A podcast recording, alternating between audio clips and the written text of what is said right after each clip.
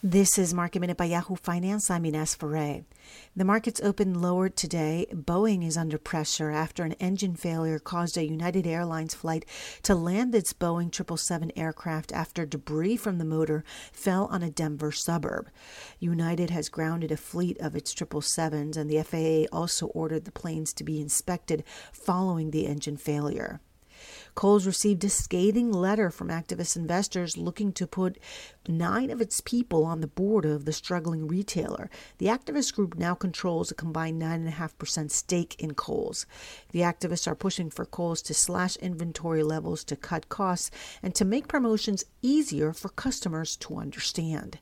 For more Market Minute news, make sure to head to yahoofinance.com.